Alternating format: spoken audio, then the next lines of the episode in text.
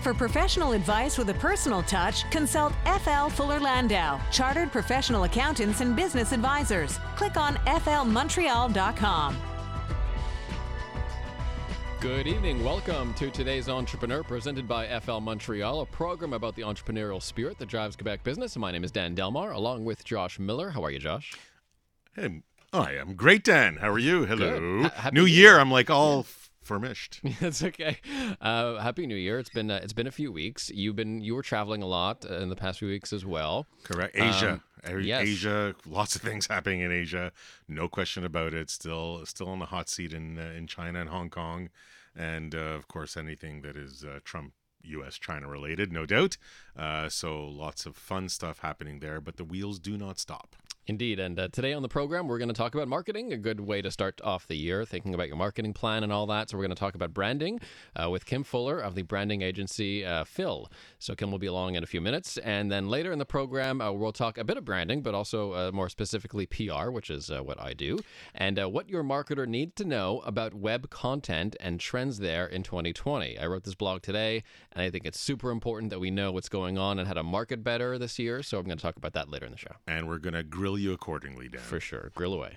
Uh, but first, as usual, news and notes uh, for this week. And um, part of the blog, and I'll, I'll I'll ask this, Josh, as my entrepreneurial question of the week, is my fear as an entrepreneur, and, and I know a lot of marketers have the same fear. When we see a recession looming, marketing is really one of the first things that people cut. Uh, in terms of uh, you know uh, saving money and cutting costs, uh, are are you guys preparing for that this year, or is that just a little paranoid? Because there's a lot, there's been a lot of recession talk now for a couple of years. Uh, is that something that entrepreneurs should prepare for in 2020? Well, that's just it. Nobody has a crystal ball, Dan. So will it be here this year just as, you know, didn't happen in the last couple of years? We are in a US election year, so, you know, it's it, it would be Trump will probably do everything in his power not to have uh, a recession or not to have some type of downturn. That being said, you know, always ask for an umbrella when it's sunny outside. So if you don't have a line of credit at the bank and things are going well, maybe it's the time to ask for a line of credit at the bank. If you uh, are, you know, you're you're sure you're you're not sure about your people and you want to upgrade your talent, now's the time to do that. So in crunch time, you don't have to start searching. Then again, when there's down market, there's more talent out there. So some things you might actually want to wait for. It really depends on your business and where you're heading and and what you're what you're capable of doing. I will tell you, and this is just happens with everybody. Problems in a business when things are going great is really easily swept under the carpet.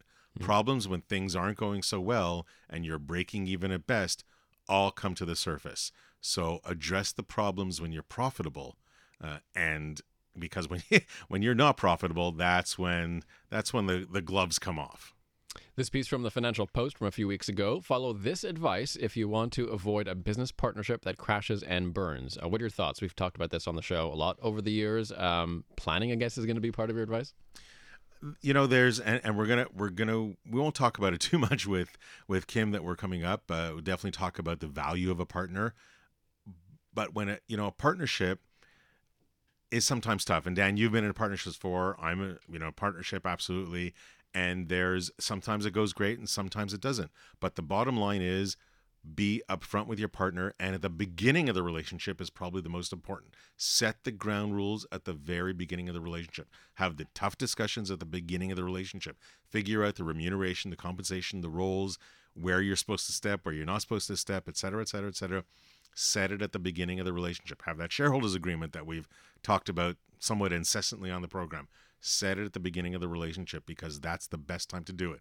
When you're a year or two or three in and things are going well and and there's there's a little bit of attachment to one thing versus another that's when it's much harder. So do it even before you get in there. If you're not sure everything or all the topics that you're supposed to cover bounce it off a friend bounce it off a professional bounce it off somebody that can or another entrepreneur that can give a little bit of help and a little bit of guidance but do it at the beginning as much as possible This piece from Inc.com Why Generosity is Smart for Making Profits and the Right Thing to Do.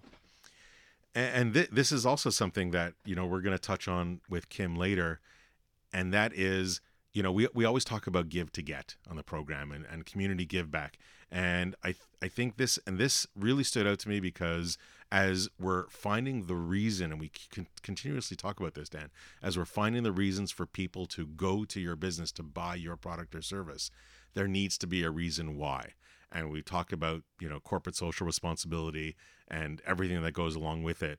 But it's, you know, if generosity is that fundamental philosophy, then I guess the thought process is what goes around comes around.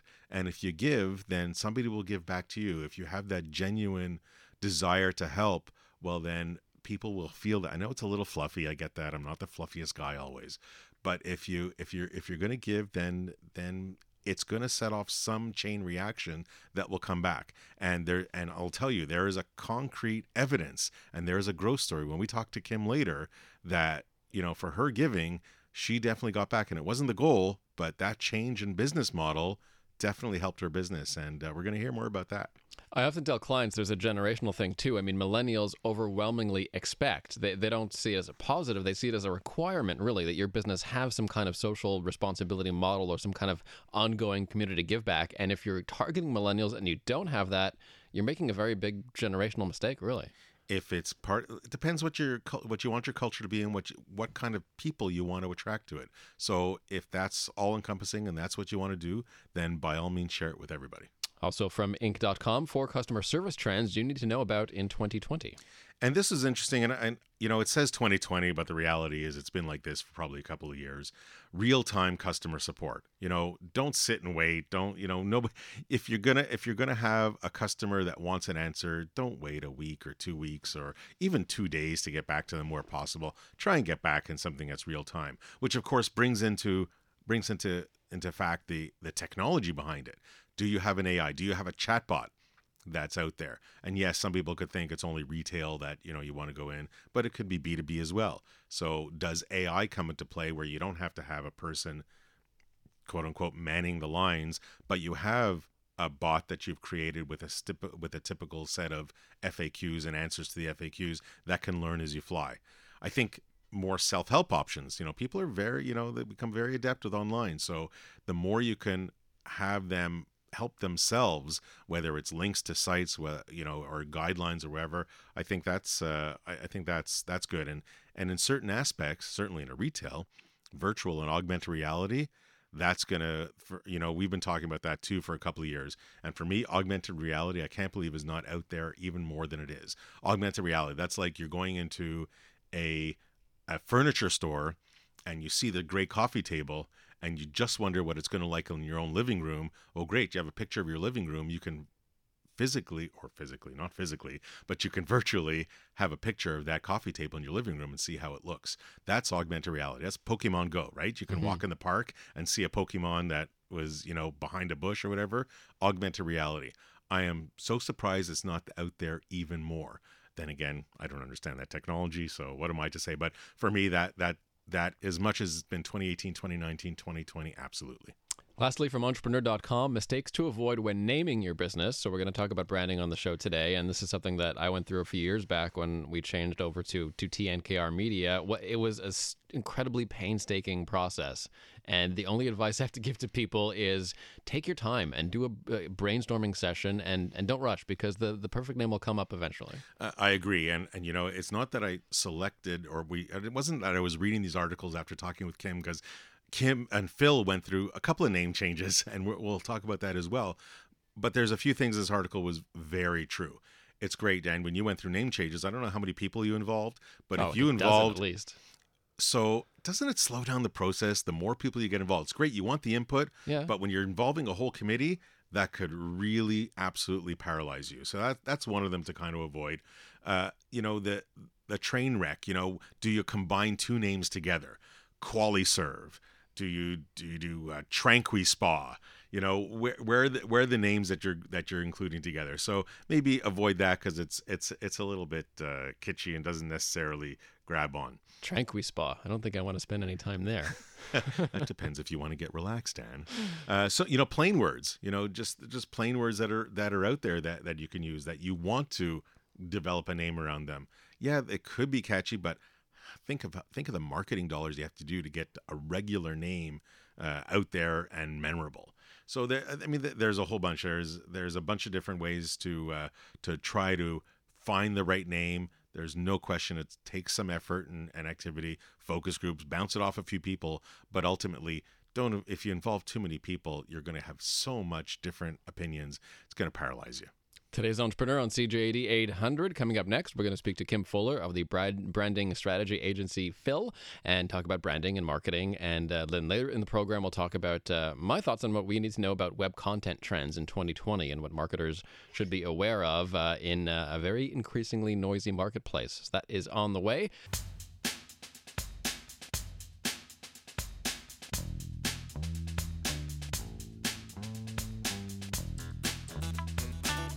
For professional advice with a personal touch, consult FL Fuller Landau, Chartered Professional Accountants and Business Advisors. Click on flmontreal.com.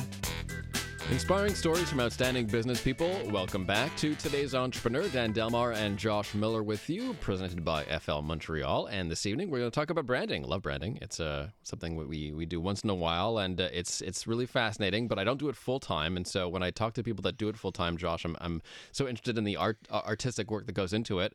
Uh, so I'm, I'm feel I'm feeling a little outnumbered here, Dan. Because yeah, you know the two of you, marketing, branding. You know, who, who am I in all this? So the agency is called Phil and and uh, partner Kim Fuller is here. Welcome, Kim. Hi. So, where did what does Phil do? That's the simplest question to, of the night, Kim. What does Phil do? So, Phil helps uh, nonprofit organizations and charities, socially mission socially mission businesses to advance their cause through helping them with their strategy, their fundraising, their communication, branding needs. Phil for philanthropy. It is. So that's a great brand. That's a really great brand. We wanted it simple. I'm really jealous of it. It's really great. now, Phil is today's name. What was the? You've been in business how long now? Twenty years. Now, what was the name at the beginning? Twenty years ago. Like, where did the where did this start? Twenty years ago. I think it started um, growing up watching my dad work in the agency world, and he worked for a company called CBS Graphics. And so when we started, I had started up as a freelancer, and I just took my initials from my name, which were KKF, and I put KKF Graphics. And then when I took on a partner, we called it ID Graphics because we thought we were super clever. That ID in French is idée, so we were perfectly bilingual for a Montreal audience. Um, and so we started. And graphics, of course, is bilingual. Yeah, but we spelt it I D G R A F F I X, and that was our biggest faux pas as young entrepreneurs. now, how long did ID Graphics with an X last? About two years, and then everybody was calling us IDG, uh, and so we wanted to sound a little bit more corporate? Corporate a grown up? bit, a little bit grown up yeah. And so we changed it to idg communications because we also felt that we were doing starting to do more than graphics and so just branching out and calling it communications gave us a larger service offering and certainly sounded more professional. And people would say, Oh, yeah, yeah, we've heard of you guys. And I was like, Really? All three of us? You know, we were so tiny. Um, but it made all the difference in the world in terms of positioning. We, we sounded more legitimate. And, and the spelling, it was just easier all around. You know, it made more sense. So it's, it's that what's in a name we were chatting before, Dan, you know, how important in selecting a name was it a long process? First of all, then you became Phil. I don't know how long after IDG Communications. Two more years. Two more years. Yeah. So you've actually had Phil for longer than two years. Yeah. So why the change from IDG to Phil? Like where where was that aha? So we hadn't fully tested the market yet, and we weren't sure if we could survive as a company solely serving the not for profit sector. And so we kept some corporate clients and slowly diminished our business development on the corporate side of things as we grew business development on the not for profit side. Um, and so we ran both brands simultaneously for at least, you know, almost 10 years. Um, and then gradually, yeah, rolled, rolled, just rolled everything down and uh, carried on with, with Phil uh, once we had our, our training wheels off. Part of my adventure in rebranding my company was coming up with a name and finding out that so many names are taken these days, especially online. Do you find that's a challenge, uh, not just for branding yourself, but for clients as well? That sometimes you have to come up with, you know, acronyms. It is. Uh, it is painful, um, and uh, we always start with the core values, and I think that that was what um, helped us choose the word "phil," is because the word "phil" in ancient Greek means love and and we truly i mean as as you know cheesy as it sounds we love what we do. We really do. And it's at the core of everything that we do. And so it was a natural fit. And we didn't want to sound intimidating. So phil sounds like a cool guy who would help you move your sofa for a slice of pizza and a beer right? Um, and uh, and our and our client base is very intimidated hiring marketers and, and and brand specialists when they've never really delved into that. So to already set them at ease with a name that doesn't feel intimidating was super important for us. When we're researching for clients. Um, now with the whole dot whatever you want to be and there's dot io and dot com and dot net and dot orgs for all the charities it is really complicated finding a url that's available you know? And so where we used to just be able to come up with a clever name and be done now we have to check the availability of the url so that adds an extra layer and it adds an extra layer of creativity that sometimes we have to add a little something to the url to be able to get it and that it still is memorable and short enough for people to remember and obviously easy to spell. You, you mentioned corporate, you mentioned not for profit social organizations. At what point did you make that decision to go towards one niche over over the other and why? I think in my heart, I always knew that's where I wanted to take the business, but there was nobody else in the social space, in the ad world, who was doing this. And so I didn't even know if it was possible right? I couldn't do any benchmarking. I couldn't do any market research to see how successful other people had been because I couldn't find anybody who wanted to offer design and marketing services to charities.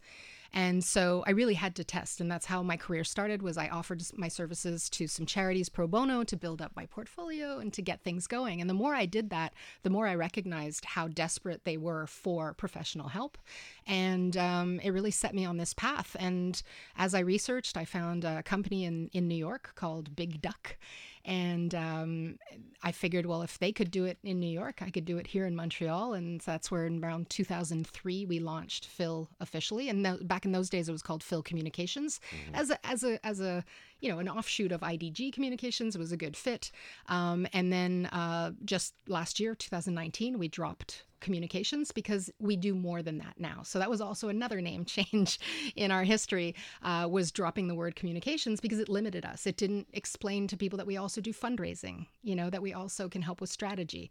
Uh, and a lot of people thought all we did was PR.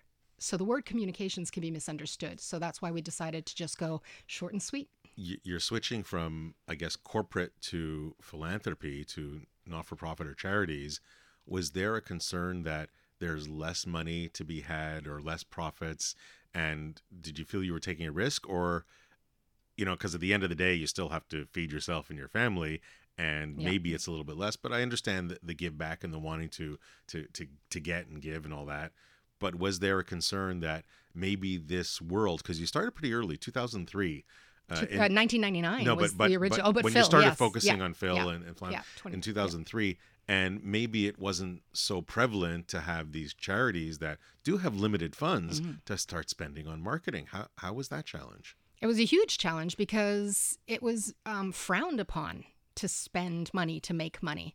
Um, I've I've come to learn that we were like ten years ahead of the Quebec market um, because philanthropy is about 10 years behind uh, here compared to Ontario, the rest of Canada, and certainly in the United States and elsewhere. So um, that was one of the reasons why we had those quote unquote training wheels on for so many years while we were still maintaining corporate accounts through IDG, we were able to test markets, test our marketing approaches, and and really um, not rush into something that we weren't too sure of. Is it tough to educate those in the in the charitable organization field the value? It is. Um, what we realized is that um, when we are able to access board of directors, uh, a great number of those board of directors are often from the business world. And so now that the sector has kind of like professionalized, we're seeing more and more business people who are on board of directors who are who are transitioning themselves to work in charities. And so they come from a world where they're used to spending on marketing. So lately it has been uh, a little easier for us but we still have to make the arg- arguments. And the only way we can do that is by showing what our work has done to help transform charities and the work that they do more on nonprofit branding and marketing in general with Kim Fuller of the strategy agency Phil on the way. Plus, I'll be talking a little bit about uh, my thoughts on web content trends for 2020 and what your marketer needs to know. And just a little bit, bit uh, today's entrepreneur on CJAD news is next.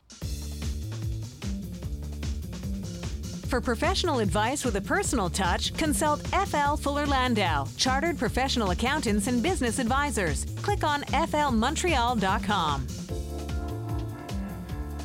Welcome back to today's Entrepreneur, presented by FL Montreal, a program about the entrepreneurial spirit that drives Quebec business. My name is Dan Delmar, along with Josh Miller, and this evening we're talking branding and marketing with Kim Fuller of the branding agency Phil. And Josh later will talk about uh, marketing and PR and uh, my warnings for web content trends in 2020. And I have some pretty severe warnings, so that's on the way after traffic. Uh, but first, chatting severe with Kim. warnings. I'm, it's, It's a- like St. John's, Newfoundland. It's severe warnings. It's Dan Delmar's thunderstorm coming. Well, there is a storm. There is a. I call it the content storm of 2020. So we'll get into that later.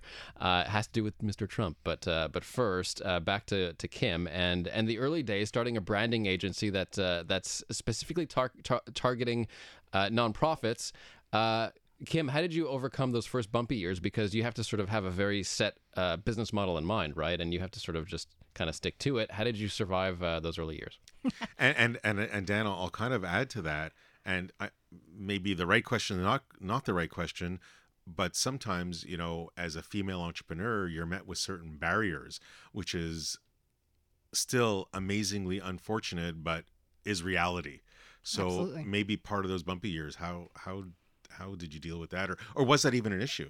Yeah, I think it always has been. Um, it, you know, it being in the marketing world, advertising agencies uh, back in the day were uh, mostly owned, operated, uh, driven by men. You know, so I was in a boys' club of sorts and trying to make my way through. Uh, didn't intimidate me too much. I grew up with three big brothers, and I was very much a tomboy growing up, so I I never really thought too much about it, um, and uh, and and didn't question it. Just kept my eye on the prize and just. Uh, j'ai foncé, as we say in French. And so, um, carving a path, uh, I was more concerned about how to find that path. And I'd love to say that I had the most beautiful business plan laid out with my 5, 10, 15 year. How many know- times have you changed your business plan over 20 years? I'm still writing it. I love that answer, I, honestly, like, you know, when you're trying to carve out uh, something that's never been done before, there's you just you got to go, you know, with the flow. You've got to figure things out. You have to be incredibly resilient, um, flexible, adaptable, and just observe and learn. And everything that you take in, just make sure you don't screw up like that the next time. You know. you know, we were talking off off air about changing business models, and you made a fairly significant change not too long ago. Can you share with us that change? So we had hit our 15th year in business, and I was running out of steam. You know, I was getting founder fatigue. Uh, I wasn't really sure if I really had it, you know, had what it took to to to keep going. There was a lot of self doubt, even though we were, our, you know, our, our, our notoriety, we were becoming more and more known in the in in the space. Um, but I, I really you were, wondered. You were still focused on charities, or you had a Absolutely. mix of Yeah. corporate and No, by okay. this time we had we were completely focused on charities, but like we were just saying before the break, you know, it's really hard convincing them. Uh, it's not hard convincing them to find the budgets to hire specialists like us. It's hard um, carving out, you know, and finding funders who will fund non mission critical type of work. So if you know funders typically and donors individually and I'm sure we're all very philanthropic here in the room, it's it's a question of like where do I want my dollars to matter most? And so we think of going into programming and and and services not into, you know, helping a marketer help us grow the visibility of our organization. So that's a whole other show. Um, but what we decided to do or what I decided to do was when my intern came forward and said I've discovered this thing called B Corp. You should really look into it. I think Phil was born to be a B Corp. I said, Wow, what's that? Tell me more about it. So um, we went for an info session and basically learned that B corporations uh, exist around the world um, and they exist to not only have a profitable business, but we put people and planet before profit. And I really that really resonated with me uh, as a social entrepreneur. And we and we had somebody from B Corp here.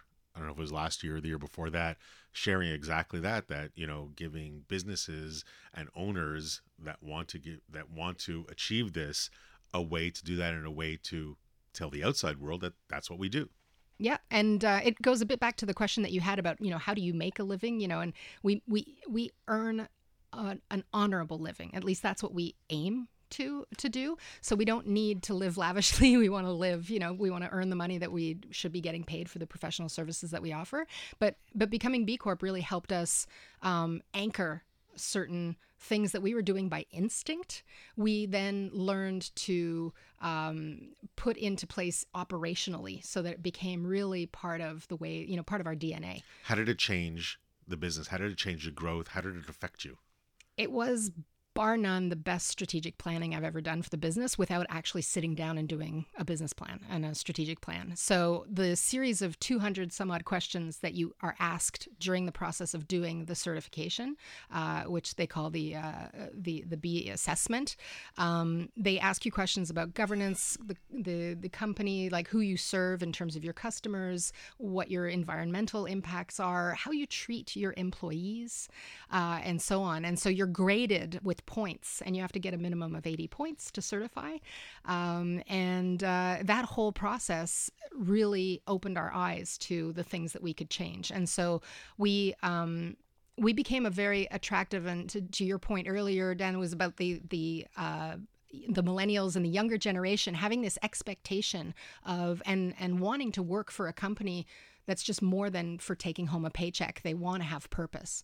And so as we uh, became certified, people were coming to us saying, Can I work for you?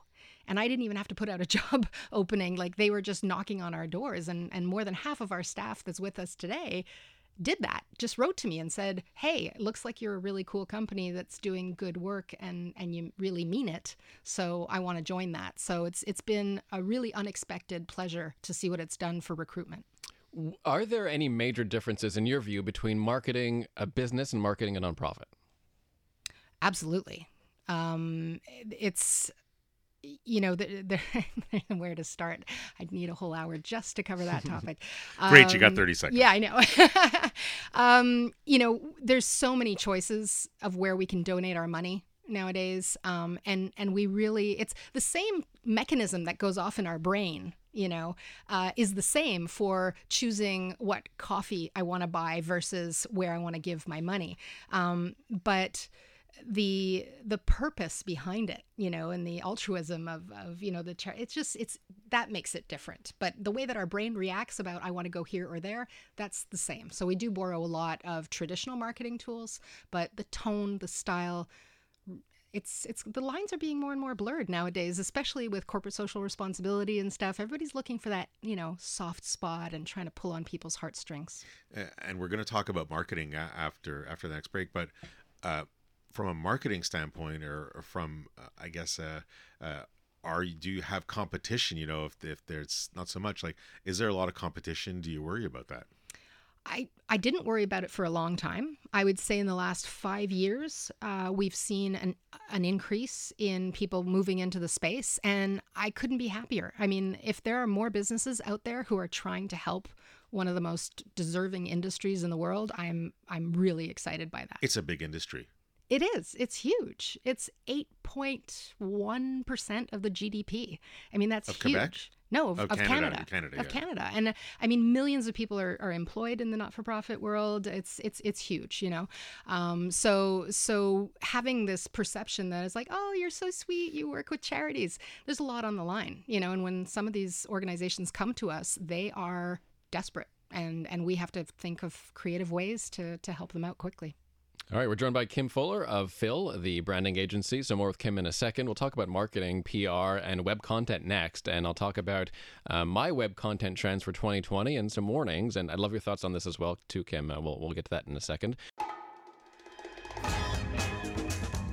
For professional advice with a personal touch, consult FL Fuller Landau, Chartered Professional Accountants and Business Advisors. Click on flmontreal.com. Inspiring stories from outstanding business people, Dan Delmar and Josh Miller for today's Entrepreneur by FL Montreal. And Josh, uh, we have with us Kim Fuller of the branding agency Phil. We'll have Kim's one piece of advice for today's Entrepreneur in a moment. Uh, but I want to invite Kim to join this next conversation because it's very much about branding and marketing and about uh, what I do uh, when I'm not here at CJAD. No, exactly. Uh, and and we've been talking about this again, Dan, for years and years and years. And content is king. But the question is, what content, how much content, where do you put the content, and is 2020 going to be different than prior years? And I know you've got an opinion as long as my arm, uh, but let's start with the stuff you've been thinking uh, and kind of blogging about lately. Where do you see 2020 from a content standpoint, and what So- the challenges for entrepreneurs and what they should do? It's. I want to be. I'm going to be a bit harsh, and that's why I'm curious if Kim you agree. And if you don't, that's totally cool. We can uh, we can talk about it. But I'm I'm a little less optimistic about web content specifically and social media uh, for 2020, and that's because I'm going to go back to what happened in 2016. Um, th- this argument is like literally the length of your arm. It's at tnkr.ca. There's like 1,500 words on this here. If you want to check out the blog, there's a big little splash page there for it. But basically, my argument is that uh, just like the 2016 presidential year, we're going to be flooded with a lot of web marketing content that's all American politics. So you may ask yourself, well, who cares? I'm not a, I'm not in politics. Why does that impact me?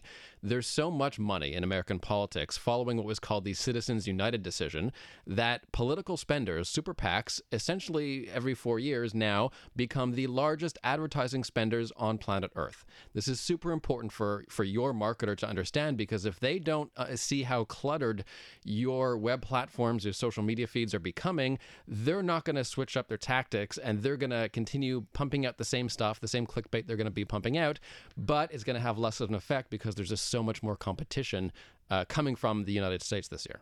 Does it matter what business you're in? Does it matter what you're selling? Does it matter the the message you're trying to give? Does it matter how many followers you already have? Like how much does that come into play? You can insulate yourself to a certain respect if you're in a very sort of micro niche. Like if you're only in fashion and you're only on Instagram and stuff, you can, for, to a certain extent, isolate yourself from a lot of this political stuff. But once you're uh, into general marketing and PR, and if you want to get your brand to the news here and there, you're going to have fewer opportunities to do that this year. And uh, it's not me talking, by the way. The, one of the largest advertisers uh, on earth is Unilever, of course. They make everything under the sun, everything you find in a supermarket. It's a chemical company. 2016, the head of Unilever marketing is saying we're going to just pull out possibly of all digital advertising because of this political storm because there's so much junk out there. It's turning people off. Uh, people are not engaging uh, the way they used to in on social media and it's creating bad vibes. It's bad for it's bad for selling stuff. So my, my advice for 2020 really is to uh, cut back on some of the marketing you're doing on social media, Facebook in particular, uh, because Facebook has said quite clearly that they're going to really take money from anyone and everyone, to, regardless of whether or not it's propaganda. And that's going to be cluttering up our feeds uh, a lot this year, I think. Is the absence of content can that be hurtful? You know, I understand why. But if you if you withdraw completely, will the absence of content go back? Because you know you you know if if you go back in 2021 and you look back to people's history and said, well, they haven't posted in 12 months. So what does that mean? Can't that have a negative connotation? Absolutely. Uh, it means my business. I'm not gonna. I'm not gonna tell people to cut it out. Right. You have to keep those lines of communication open. But I would just do less. So I'm telling. I'm telling to people, especially professional services companies, give us less of your money. Give marketers less of your money, but put it into stuff that we know is going to be useful over the long term. That's going to create value on your website. That's your property, not on Facebook or Twitter or LinkedIn. On your pro, uh, on your asset. So grow your asset by putting practical web content on there, uh, blogs that are informative, podcasts, videos, whatever you need to reach your customers. Add value to their web experience, and in the long term, you'll be rewarded with that, and you'll be able to weather some of the content storm that's going out there because you're you're growing this very valuable asset. Uh, Kim, you know you're you're listening to this, and I, I can feel you wanting to jump in. uh, you know, you you naturally in, in that business in that world, Yeah. you want to feed. You have your own content, uh, social media or elsewhere. What do you see going ahead? What are your plans? definitely on the same page. Uh, our motto with our clients is is is do less but do it better. Um, and the other thing that I would add is in a year where you are going to be caught in this, you know, tsunami of of God knows what coming out of the United States, um, your best bet is focus on those who love you already. When was the last time you really took a look at your own existing customers? We're always so focused on acquisition, acquisition, acquisition. In my opinion, this is the year to focus on retention, right? So you have access to these people who have bought from you already, who have acquired your services. When was the last time you checked in with them, sent them a little note, email? You have that we've been data capturing for many years now. Use that, right? Go more towards like getting in touch with them and and reaching out and getting them to buy more from you instead of wasting your time trying to attract new business. It, it comes back to you know the old adage of know your audience. It's great that people you know kind of a gut feeling of your audience, but how many people have that empirical evidence have gone out and dug in, say, really, who is your audience? Uh, you know, how do you how do you guys feel about? Uh, I'm- sure you absolutely agree with it, but you know, going out and, and knowing your audience, delving into the stats, would you suggest that? Is is that tough to do? It's it's a great opportunity to touch base with your constituents. In my in my line of work we're talking usually donors and, and funders and so on but even if it's a customer it's great to hear from a business or an organization where you're just asking my opinion and you're not trying to sell me something you know? So oh we don't want to bug people with surveys or this and that. Why not send them a quick little thing this will take five seconds of your time we need to know is your favorite color red or blue you know just do it and it's a touch point that isn't a hard sell and it's just keeping the lines of communication open and you can glean so much information from doing a short questionnaire or even a facebook you know pick your you know prioritize uh, your top priorities anything like that can be can be a fun way to engage We're on the same page, clearly. And, and what I'd also say is build out those private communication channels. So, your newsletter, hugely important. Private events, invite people into your business and teach them about your business. And uh, and also inform. It could be just like like Kim said, a blog or a social media post. Make someone's day better with your content. Don't, don't try to push stuff on them. It's not about spending more hours on it it's spending the right hours on it. Like you said dan quality over quantity and that could win. Thanks so much. Uh, i know again it's that topic that we can talk about for a really long time. But as we approach the last moments of our show as we do each week we'll turn to kim fuller of phil and ask you kim what would be your one piece of advice for today's entrepreneur? Oh my gosh, keep swimming. it's uh there's so many reasons to not keep at it and then, you know, you just have to keep up your resilience and and know that just when you think you can't, you really can and you should, you know, and uh um, I think that that's that's been something that is is the hardest to do is just to keep you know keep at it and and knowing that there's a busy world out there and you've got to carve your space. Um, if you believe in it and you're willing to work hard at it, um, it it can happen. And you just gotta believe in yourself. Surround yourself with good people too. Thanks very much, Kim uh, and Dan. My takeaway and my favorite takeaway is always as an entrepreneur, you got to constantly reinvent yourself. Never forget that. All right, and uh, some extra reading material people want. Uh, Kim has a great blog up on uh, phil.ca about the top five trends in philanthropy for 2020. And if you want to read uh, my take on uh, 2020 trends, it's at tnkr.ca. And uh, thanks very much, Kim Fuller of Phil, for dropping by tonight. Thanks. It was great. Back next week, Josh. Uh, first next week, uh, the owner of a professional sports franchise. Correct. All right, next Sunday, uh, next Monday at 7 at CJAD. Have a good night.